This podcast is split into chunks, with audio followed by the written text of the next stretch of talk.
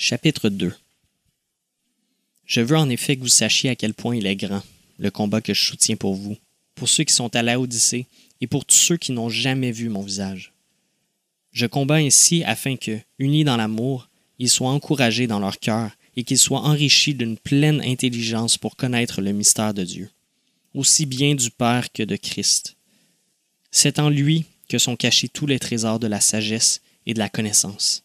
Je dis cela afin que personne ne vous trompe par des discours séduisants. En effet, même si je suis absent de corps, je suis avec vous en esprit, et je vois avec joie le bon ordre qui règne parmi vous et la fermeté de votre foi en Christ.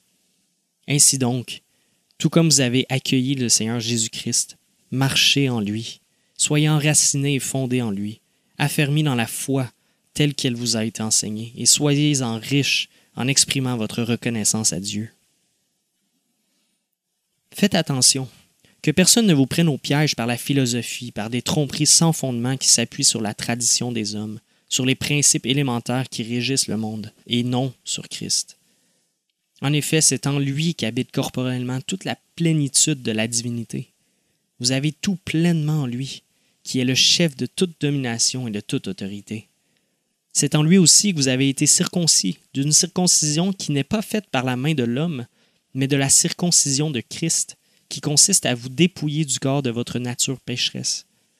Vous avez en effet été ensevelis avec lui par le baptême, et vous êtes aussi ressuscités en lui et avec lui par la foi en la puissance du Dieu qui l'a ressuscité. Vous qui étiez morts en raison de vos fautes et de l'incirconcision de votre corps, il vous a rendu à la vie avec lui.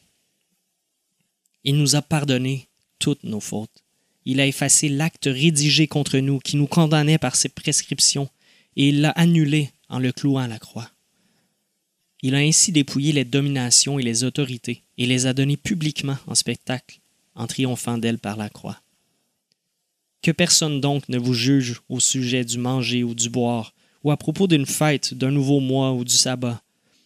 Tout cela n'était que l'ombre des choses à venir, mais la réalité est en Christ que personne par son goût d'une fausse humilité et du culte des anges ne vous prive de la victoire. Plongé dans ses visions, un tel homme est sans raison enflé d'orgueil sous l'effet de ses pensées toutes humaines. Il ne s'attache pas à celui qui est la tête.